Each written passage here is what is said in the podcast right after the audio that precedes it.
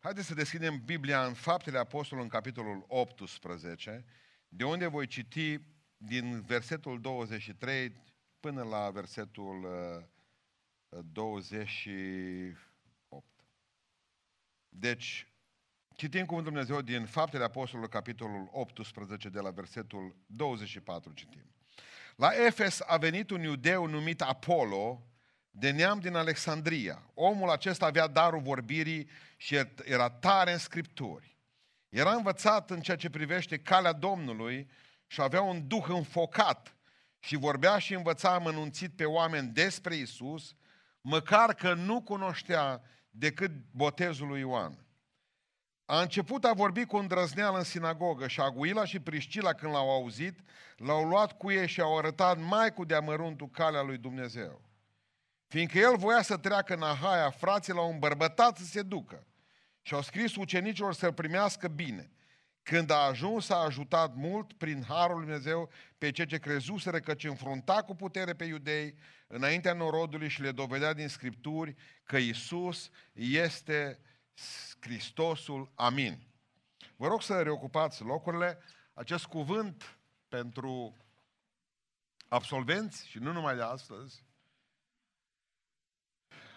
o să aduc în fața dumneavoastră un uh, personaj biblic pe care probabil despre care citiți mai puțin sau ați ascultat predici mai puține și acest personaj poartă numele de Apollo. Numele zeului grec și roman, protector al artelor. Întâmplarea despre care vreau să vă vorbesc astăzi se petrece în Efes. Și întotdeauna Efesul a fost în inima lui Dumnezeu, această localitate, pe care vă invit, vă invit să o vizitați când aveți ocazia să vă duceți în Turcia. De ce vă spun asta? Pentru că Pavel în Efes face două călătorii misionare. De două ori se duce acolo. De asemenea, Dumnezeu dislocă cea mai puternică echipă misionară pe care a avut-o vreodată. A fost Pavel în Efes, după aceea a fost Aguila și Priscila în Efes, după care pleacă Apollo în Efes și să nu uităm după aceea că avem în Efes unul dintre cei mai mari păstori a unei biserici care exista vreodată, Sfântul Apostol Ioan, care uh, am văzut cu ochii mei biserică imensă, biserică mare, biserică puternică, Efesul în care se spune că ar fi îngropată mama Domnului nostru Iisus Hristos Maria, pe baza principiului că dacă mai țineți minte din Sfânta Scriptură, Hristos îi spune lui Ioan, femeie, iată mama ta. Și din clipa aceea ucenicul a luat-o cu el. Ori istoria bisericii spune că, de fapt, Ioan a dus-o cu el acolo unde a păstorit, în biserica din Efes. Deci întotdeauna Efesul a fost în inima lui Dumnezeu și acolo plantează, pe, plantează această echipă puternică. Pavel, care este evanghelistul, el spune, eu am semănat, după aceea vedem pe Apollo învățătorul, că zice că el a udat Apollo, sămânța care a crescut, și Aguila și Priscila îi vedem ca formatori acestor, aceste lucrări frumoase. Ei bine, uh, unul dintre lucrurile pe care nu trebuie să le mai spunem acum este că Biserica lui Dumnezeu în România are nevoie de oameni învățați, care să fie dependenți de Dumnezeu în Duh și care să învețe foarte bine și să fie foarte pregătiți. Din două motive. S-a observat dezastru produs în bisericile din România de oameni care au fost, au ajuns în fruntea bisericilor, neavând nici Duhul lui Dumnezeu și au ajuns acolo făcând uh, o, o puternică opoziție școlii. Eu am trăit, eu am trăit în momentele acestea, momentele acele, mai ales după 90, când pur și simplu, uh, nu, faptul că eram la o școală la, de teologie, la o facultate de teologie, nu ne dădea voie să predicăm în foarte multe biserici. Doamne zicea că slova ucide. Vreau să vă spun ceva, prostia ucide. Niciodată slova nu ucide. Știți când ucide slova? Când e fără Duh. Când e fără puterea lui Dumnezeu, pentru că orice cuvânt al lui Dumnezeu este însoțit de putere. De aceea să fiți dependenți de Dumnezeu, dar să stați cu capul în carte. Dumnezeu are nevoie de oameni pregătiți foarte bine, pentru că al doilea motiv pentru care Dumnezeu are nevoie de oameni pregătiți în România este că diavolul își pregătește foarte bine pe lui. Există oameni care, în momentul în care trebuie să stăm în fața lor, nu știm ce să le spunem. Și mă întrebați pe mine ce să le zic. Rușinică să fie. Rușinică. Și știți din ce cauză e toată problema asta? Din cauza că n-a reușit să avem și să avem uh, puterea de a merge și a sta împreună în fața lor ca oameni care să știm pe ce stăm. Că spunea Sfântul, uh, Sfântul Apostol Pavel lui Timotei, tu să fii în stare să dai întotdeauna socoteală de nădejdea care este în tine. De nădejdea care e în tine. E bine, haideți să ne uităm la acest Apollo, un om tânăr. Și învățăm patru lecții pe care să nu le uitați, nici voi care graduați astăzi și nici voi care sunteți oameni care își doriți să învățați ceva mai mult despre Dumnezeu. Și prima, prima, prima lecție mare, puternică, este faptul că ești umplut de Duhul Sfânt. Nu implică cunoașterea perfectă. Faptul că ești umplut de Duhul Sfânt nu implică cunoașterea perfectă. Și vă dau un exemplu. Omul acesta era botezat doar cu botezul lui Ioan. Botezul lui Ioan Botezător. Adică este ciudat și este o întrebare care ne punem, oare cum era doar botezat cu botezul lui Ioan, care nu-i botezul lui Isus Hristos, ceea ce s-a întâmplat astăzi aici, și totuși spune Biblia despre el că era plin de Duhul Sfânt. Asta nu pot înțelege. Și a doua mare problemă care derivă de aici, în ce măsură poate să aibă un om Duhul Sfânt în el și totul să fie ignorant într-o grămadă de lucruri spirituale? Întrebări grele. Duminica după masa astea nu-s bune de pus, mai ales când plouă, așa bacovian. Când mintea trage somn. Pentru că marea, marea frământare a mea este că omul acesta avea darul vorbirii, spune Biblia, și era din Alexandria. Și în Alexandria erau 70 de mii de volume scrise pe vremea aceea. Avea cuvântul elocvență în el, elocință. Adică darul vorbirii, era puternic în asta. Dar totuși culmea că avea doar botezul lui Ioan. Adică avea Iordanul și nu avea calvarul. Nu-L cunoscuse pe Iisus Hristos. Culmea bine și spune Biblia că omul acesta care nu avea botezul numele Tatălui și a Fiului și a Sfântului Duh, omul acesta era plin de Duhul Sfânt. Ciudat. Foarte ciudat. Dragilor, Apollo zice că era tare în Scripturi. Era plin de Duhul Sfânt și era tare în Scripturi. Sunt o grămadă de oameni care spun că sunt plin de Duhul Sfânt, dar nu, nu știu, scri, nu, nu citesc nimic din Biblie. Dușmanii Bibliei. Oameni nepăsători, dar când, domnule, eu am Duhul Sfânt, în mine eu n-am nevoie de Biblie. Vreau să spun ceva. Cu cât ai Duhul Sfânt mai mult în tine, cu atât ai mai mare nevoie de Biblie. În momentul în care tu vii și spui că tu ești plin de Duh și că tu nu mai ai nevoie să te învețe nimeni, dă voie să spun că ești plin de un alt Duh. De Duhul de păun. De Duhul mândriei. De mușchi umflați. Cu cât ești plin de Dumnezeu mai mult, cu atâta simți nevoia să citești mai mult. Cu cât ești mai umplut de Duhul Dumnezeu, cu atâta simți nevoia să vorbești și spune că Apollo era tare în Scripturi și învăța, am anunțit. Și ce se întâmplă cu el? Priscila și Coaguila zice că l-au luat să învețe mai cu deamăruntul calea Domnului.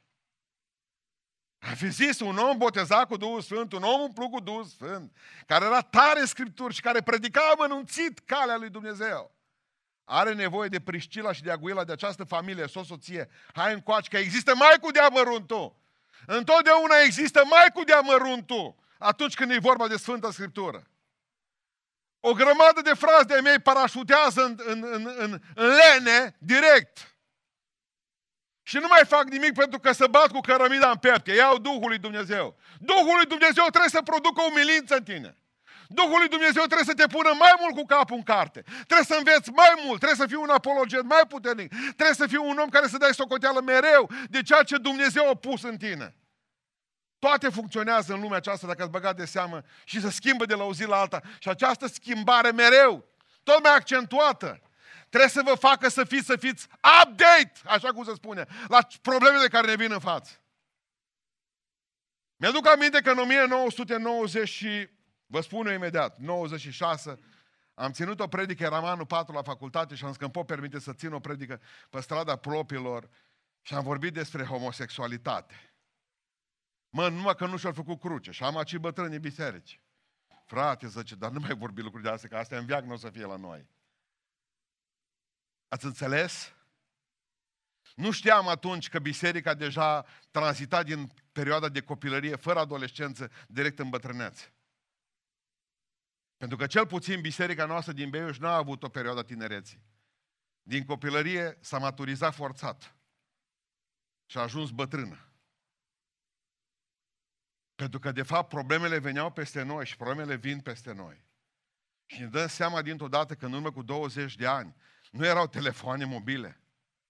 Nu era comunicarea făcută. În urmă cu 20 de ani nu ne gândeam la transmisii pe internet. Biserica trebuia să evolueze, pentru că cea mai frumoasă declarație de dragoste care poate face o biserică lui Dumnezeu este în curajul de a evolua. Ne-am lovit de o grămadă de lucruri. Atunci când a fost vorba de fecundare în vitro, în urmă cu 20 de ani nu știam asta.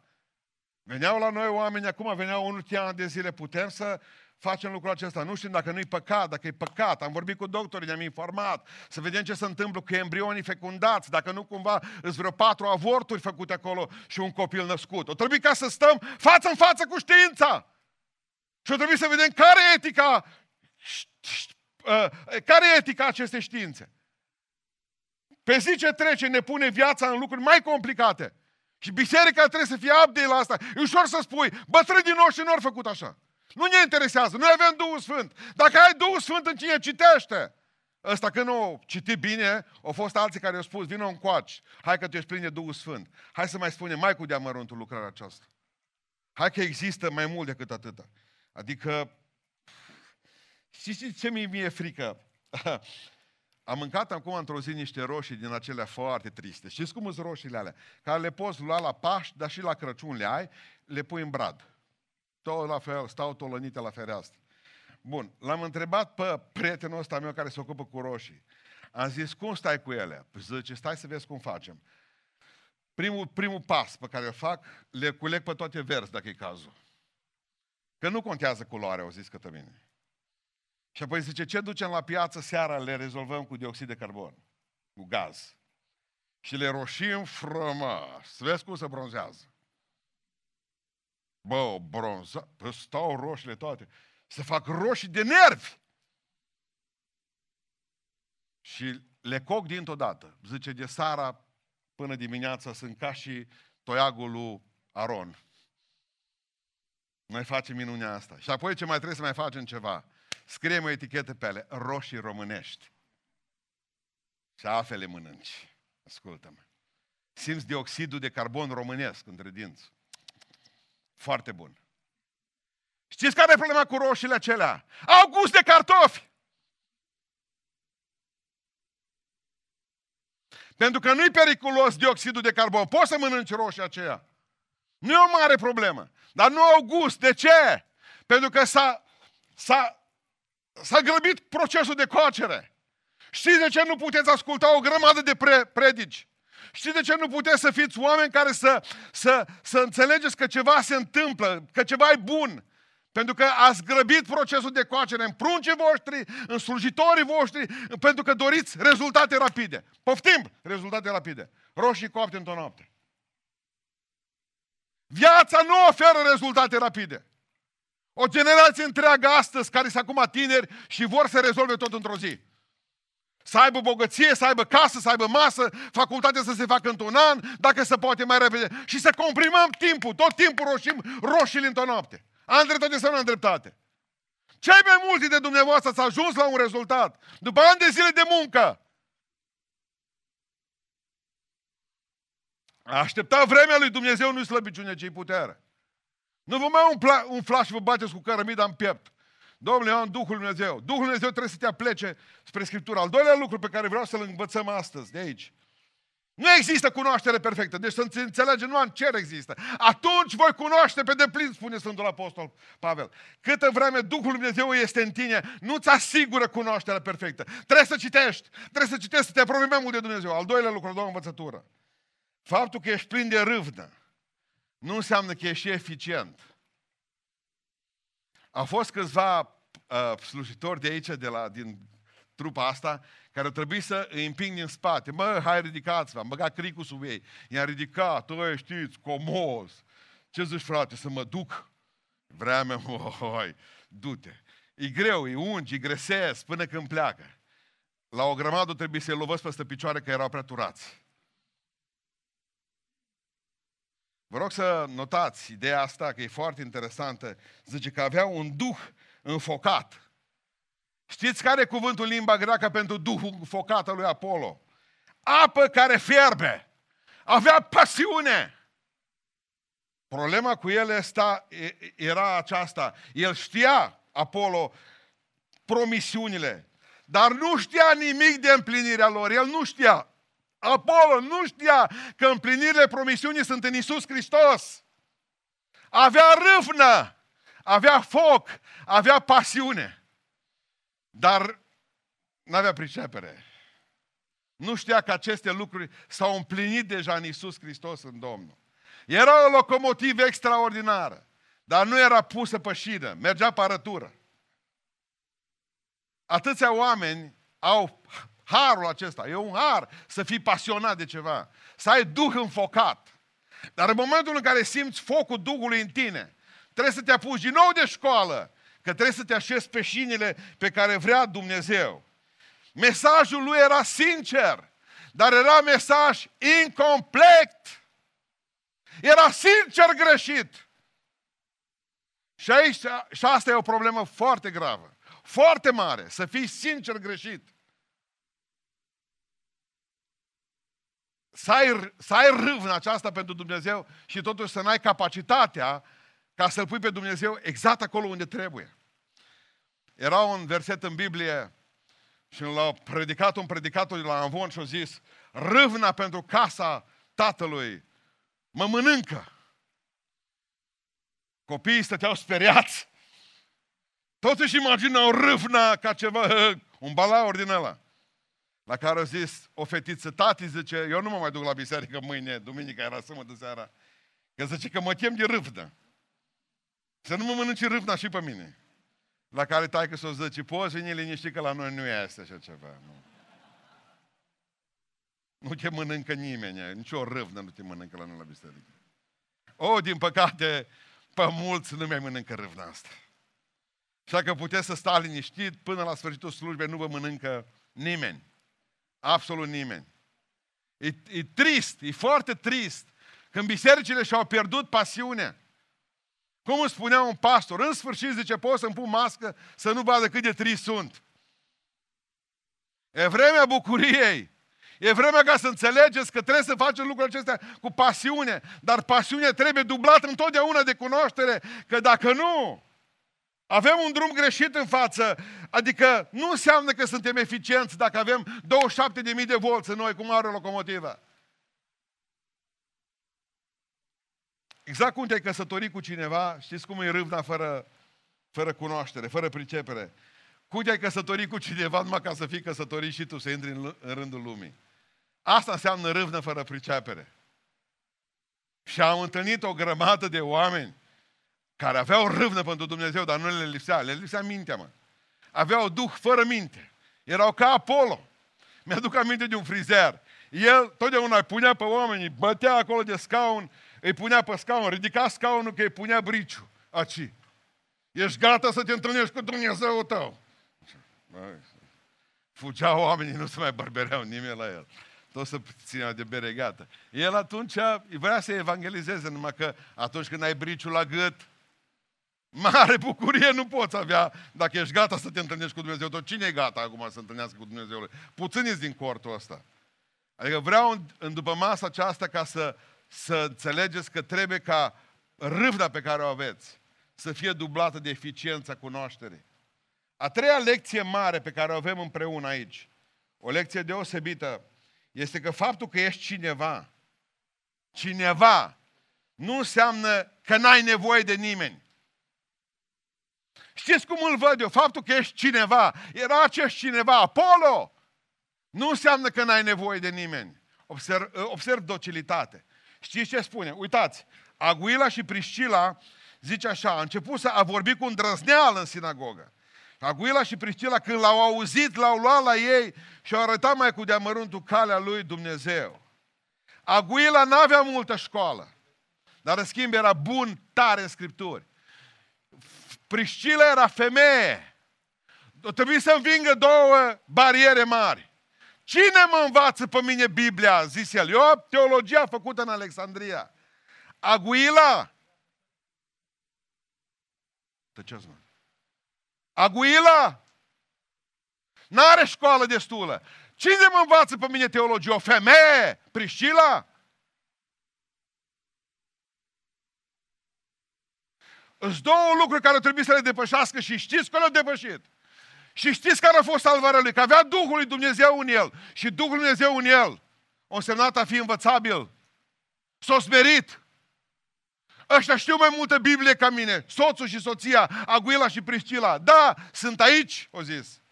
Uite, iertați-mă că nu știu decât cu deamăruntul și voi vrea să mă învățați mai cu deamăruntul calea lui Dumnezeu. Faptul că ești cineva nu înseamnă că n-ai nevoie de nimeni. Toți avem de aici nevoie de cineva. Ați avut nevoie de mine la școală, foarte bine, dar de aici încolo, voi să nu uitați că toată viața aveți nevoie de cineva. Nu există prețuri, adică nu există lucrări mari la preț de chilipir. Ca eu să pot predica sub streașină, trebuie să stea oamenii ăștia în ploaie. Înțelegi? Am nevoie de ei. Că dacă eu aici, indiferent ce predic am, dacă nu se să o transmită, aflați doar predica aceasta de aici din cort. Și miile și sutele de mii de români care ascultă. Nu mai pot auzi cuvântul Lui Dumnezeu. Avem nevoie unii de alții. Avem nevoie de cei marți de la rugăciune. Avem nevoie de bătrâni care să ne mai tempereze, să mai pună frână. Avem nevoie de tineri care să poată să dea drumul la motorul ăsta, să meargă mai tare. Avem nevoie unii de alții. Bisericile care n-au nevoie, oamenii care n-au nevoie, mor încet. Mor! Nu o să vă mai aduceți aminte de cine l-a evangelizat pe Billy Graham. Nu o să vă aduceți aminte de cine l-a evangelizat prima dată pe Luther. Dar fără ei, lucrarea aceasta era zero pe care a făcut-o ei. Atât Luther cât și Billy Graham. Mi-a plăcut așa de mult de Moody. Moody a fost un mare predicator. Am câteva predici ale lui fantastice. Dar el povestea. Întotdeauna când ascultam pe Harry Drummond predicând. Drummond era un predicator fără școală. Dar era extraordinar de puternic în Biblie. Citea Biblia de 8 ori pe an. Și când predica Harry Drummond, spunea, de fiecare dată, zicea Moody, care avea școală, facultăți făcute, îmi venea să-mi pun toate predicile pe foc. Avem nevoie de cineva. Nimeni nu e o insulă de aici. Avem nevoie unii de alții, avem nevoie să cunoaștem mai mult. El știe mai mult, ea știe mai mult în domeniul acesta. Gata, o întreb, spunem că e specialist. Spune că ești specialist în lucrarea aceasta. Hai să ne bazăm unii pe alții. Hai să încercăm să acumulăm unii de la ceilalți. Tata a lucrat la un spital de nebuni, de psiatrie. Și îmi spunea că și de la un nebun poți învăța o grămadă. Am, iertați-mă să vă spun, eu am lucrat acolo, am stat cu el de fapt, cu tata, mergeam zile întregi acolo. Am învățat foarte multe lucruri acolo. Și unul dintre lucrurile care l-am învățat la un spital de psiatrie este că cea mai mare bolă, totuși până la urmă, nu-i boala minții, ci boala sufletului. Pentru că scrie în Biblie că la nebuni, aceștia care noi ne numim nebuni, Dumnezeu exista în sufletul lor și vorbeau despre Dumnezeu cu mine și se rugau. Dar am întâlnit adevărații nebuni afară. Pentru că spune Biblia, nebunul zice în inima lui, nebunul zice în inima lui, nu există Dumnezeu. Ăla e nebun adevărat. Nu cel care stă în spital închis, că nu știe dacă e ziua afară sau noapte. Eu, voi nu vedeți, eu mă uit acum și văd peste cort soarele pe munți, aici lângă noi în spațiu, un soare frumos, stă soare, soarele. Uh, adică văd, eu văd dincolo de ploaia aceasta. Văd frumusețea asta, acolo a fost ploaie, este atât de frumoasă, muntele acesta așa, uh, cum e saburii din el acum și cum e vremea frumoasă acolo și cât e de clar ce se vede. Adică, mai este ceva aici, ascultați-vă, versetul 27, care aveți Biblie la ei, la voi. Fiindcă el voia Apollo, era tare Scripturi, era botezat cu Duhul Sfânt, îl cunoștea toată lumea, Apollo, fiindcă el voia să treacă în Ahaia, frații l-au îmbărbătat să se ducă și au scris ucenicilor să-l primească bine. M-ați înțeles? Oamenii aceștia, neștiuții, i-au făcut loc, cale liberă, să meargă să predice. Dacă nu-i făceau și nu vorbeau, dacă nu dădeau telefoane, dacă nu-i aranjau cortul, dacă nu-i puneau sistemul de sonorizare, putea tot să predice. Zero, zero, zero. Ați înțeles? Avem nevoie unii de alții, întotdeauna. Faptul că ești cineva nu înseamnă că n-ai nevoie de nimeni. Trebuia trimis, fără scrisori de recomandare, nu putea să meargă, nu putea să meargă. Și atunci frații au trimis acești nimeni. Vezi când ajunge la tine acasă, du-l în biserică la voi, o spătează-l, dai să mănânce. Vezi că e bun în Scriptură, l-au mai învățat Aguila și Priscila. Uite, trimite și din partea lor o scrisoare de recomandare. Băiatul e bun, nu e eretic, dați-i drumul. Pentru că spune Sfântul Apostol Pavel, totdeauna trebuie să fiți trimiși. Cum vor propovădui ei dacă nu sunt trimiși? Când ne vor ruga astăzi pe, pentru voi, ne rugăm doar ca Dumnezeu să vă dea dorința trimiterii. Noi vă trimitem de aici, dar Dumnezeu vă va așeza în lucrare specifică pe fiecare dintre voi. Când punem mâinile peste voi, nu vă facem pastori, că trebuie să vă facă alți pastori. Nu vă facem uh, episcopi, că nu noi facem lucrul acesta. Doar noi punem în voi dorința de a sluji pe Dumnezeu. Va trebui ca să plecați de aici cu dorința unui duh înfocat. Vă dăm o scrisoare de trimitere. Atât. Asta putem să facem noi pentru voi. Mă rog din toată inima ca Dumnezeu să vă binecuvinteze. Să știți că aveți nevoie, avem nevoie unii de alții, pentru că uh, am auzit pe, pe mulți, doamne, pe mine nu mă trimite numai Duhul Sfânt. Eu, eu știu că sună frumos când zice că te-a trimis Duhul Sfânt. Dar nu sună biblic. Dacă pe tine ți-a trimis Duhul Sfânt și nu te-a trimis o biserică, nu te-a trimis un grup de oameni, o organizație, tu ești nebiblic, tu ești eretic. Pentru că în toată Biblia mea Duhul Sfânt nu trimite direct, ci prin intermediul altor oameni.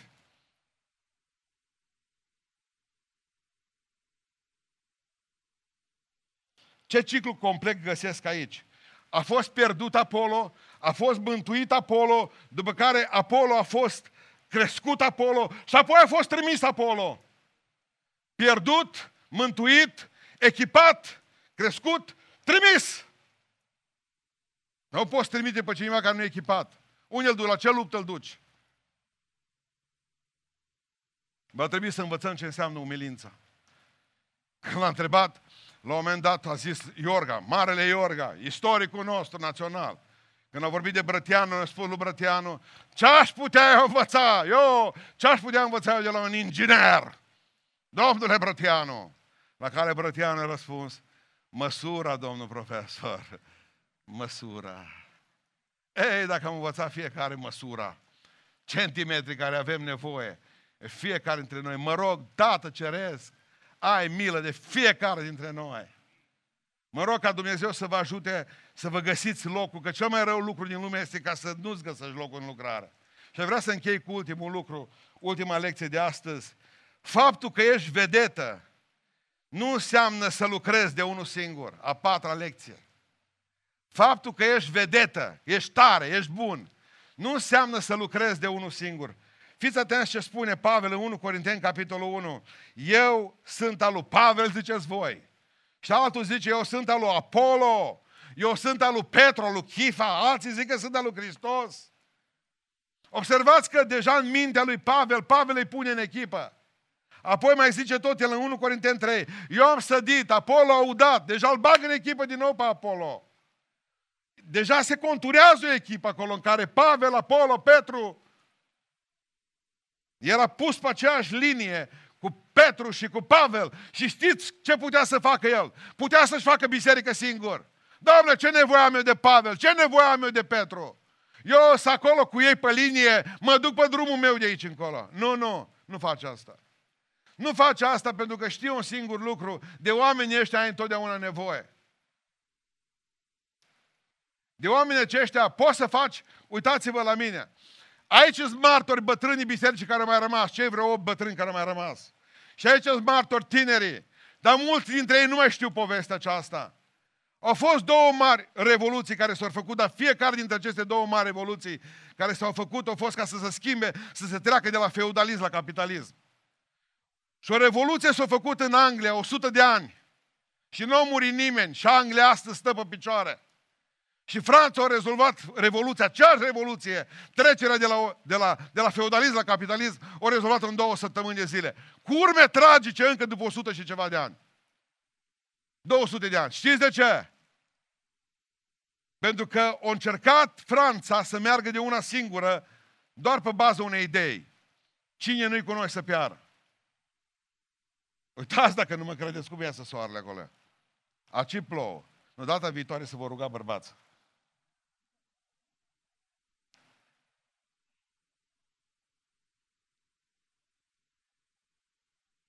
Știți care e problema cu revoluțiile acestea și ce vreau să vă spun? Puteam trece la biserica aceasta modernă, modernă în sensul bun, nu modernă în sensul rău. Puteam trece la biserica aceasta uh, de unii singuri. Familiile tinere, gata, câțiva să luăm, ne luăm tobele cu noi și facem ce vrem noi. N-a fost așa. Am făcut o revoluție de timp englez, nu una de timp francez. Și am întârziat foarte mult, ani de zile. Dar am plecat cu toții și am ajuns cu toții la destinație. E simplu ca bună ziua. Bătrânii astăzi, ai noștri, bătrânii noștri, sunt mai tineri ca tinerii din multe biserici. Pentru că au învățat un lucru, că pe ce treci cu Isus Hristos ești tot mai tânăr. Dacă știi să te bucuri de tinerețea cu Hristos. Exact cum te bucura de bătrânețea fizică pe care o ai. Am vrea să vă mai spun ceva, lucru cu care vreau să închei. Știți ce spune Pavel? Îl cita. Atâta frumusețe văd în Pavel aici. În 1 Corinteni 4 cu 6 zice, eu și Apollo vă spun să nu treceți peste aceste lucruri. Băi, Pavele, mă, dar de ce îl pomenești pe Mucea, mă, că nu e zero, mă, ăla. Lasă-l tu că toată lumea te știe pe tine și garantez că aici în cortul ăsta o grămadă nu știau de Apollo. Dar de Pavel știa dacă predicam. Știau, corect sau nu-i corect așa? Și Pavel zice, eu vă spun și Apollo, mă, oameni buni, nu treceți peste ce scris. Pavel îi dă credit și zice, mă, așa crește omul. Uite, noi am făcut asta, noi am hotărât lucrul acesta. Avea o relație cu Pavel și zice, în Tit, îi spune lui Tit, Tit, ai grijă, zice, la Apollo să nu lipsească nimic. Pavel se interesa de el. Mai văd ceva grozav, 1 Corinteni 16 cu 12. Cât despre Apollo l-a rugat să vină la voi cu frații, dar n-a voi nici de cum să vină acum. Dar va veni el, că putea să spune, nu vreau să vină. Nu-i place de voi. Și de ce, mă? Sunteți țigani. de aia. Nu vrea să mănânce cu voi chifteale la masă. Punct, vă spune Pavel. Că poate că așa a fost. Dar nu lasă blamul pe el, că ce zice? Mă, pa, Apollo nu a putut veni acum. Dar când va avea înleznire, va veni. Văd deja un om călăuzit, văd un om matur. Asta vreau să văd din voi, din fiecare. Ploaia să vă opri ca să ne putem ruga pentru voi, ca să vă poată ploa numai ploaia Duhului Sfânt. A să vă spun o poveste înainte de asta. S-a dus un copil la școală și să nu uitați și ultimele acestea ideile mele. S-a dus un copil la școală, clasa întâi. Știți cum te duci în clasa întâi la școală, știți? Ați fost în clasa întâi, serios. Mai duceți să...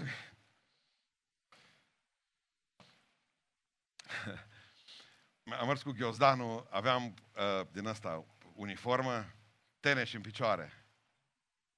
Și mergeam toți, ne-au pus băiat, băiat cu fată, băiat cu fată, s au uitat la mâinile noastre, tot ce trebuit. Aveam sandwich în ghiozdan. Erau momente extraordinare, să mergi la școală și să înveți să citești. Problema cu mine a fost că eu știam citi când m-am dus la școală. Că am zis, mă, nu mă duc să am surpriză pe acolo, știți? nu e bine. Mă, dacă nu m-am plictisit, am mare de mână, am mic de tipar, uite, bine. Nu te lăsa să avansezi, nu puteai să mergi în a doua sau în a treia. Nu avem treabă. Mama m-a învățat să, ceva ce Biblia citești și învață acum. Eu am învățat pe Biblie să mă duc. Am zis, bine, în sfârșit. Uh, a fost fain la școală. Dar mi-aduc aminte de unul că s-a dus la școală și când a venit acasă, după prima zi de școală, zice către maică sa, ce ai făcut la școală astăzi? Zice, am învățat să scriu. A? Tot! Cum adică ai învățat într-o singură zi să scrii tot? E foarte bine, zice el. Eu îți dește mamă. E, nu bine, zice mai sa. Dar vă citea și în ce ai scris. E, asta zice încă nu știu. Știți? Știi la ce mă gândesc? Aștept să iasă, că mi-au promis că iasă soarele. Nu credeți? Nu. Mi-a spus, bă, vezi că am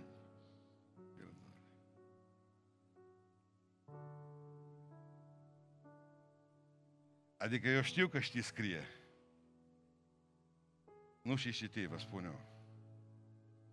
Și toți de aici trebuie să învățăm să stăm umiliți în fața lui Dumnezeu și umili.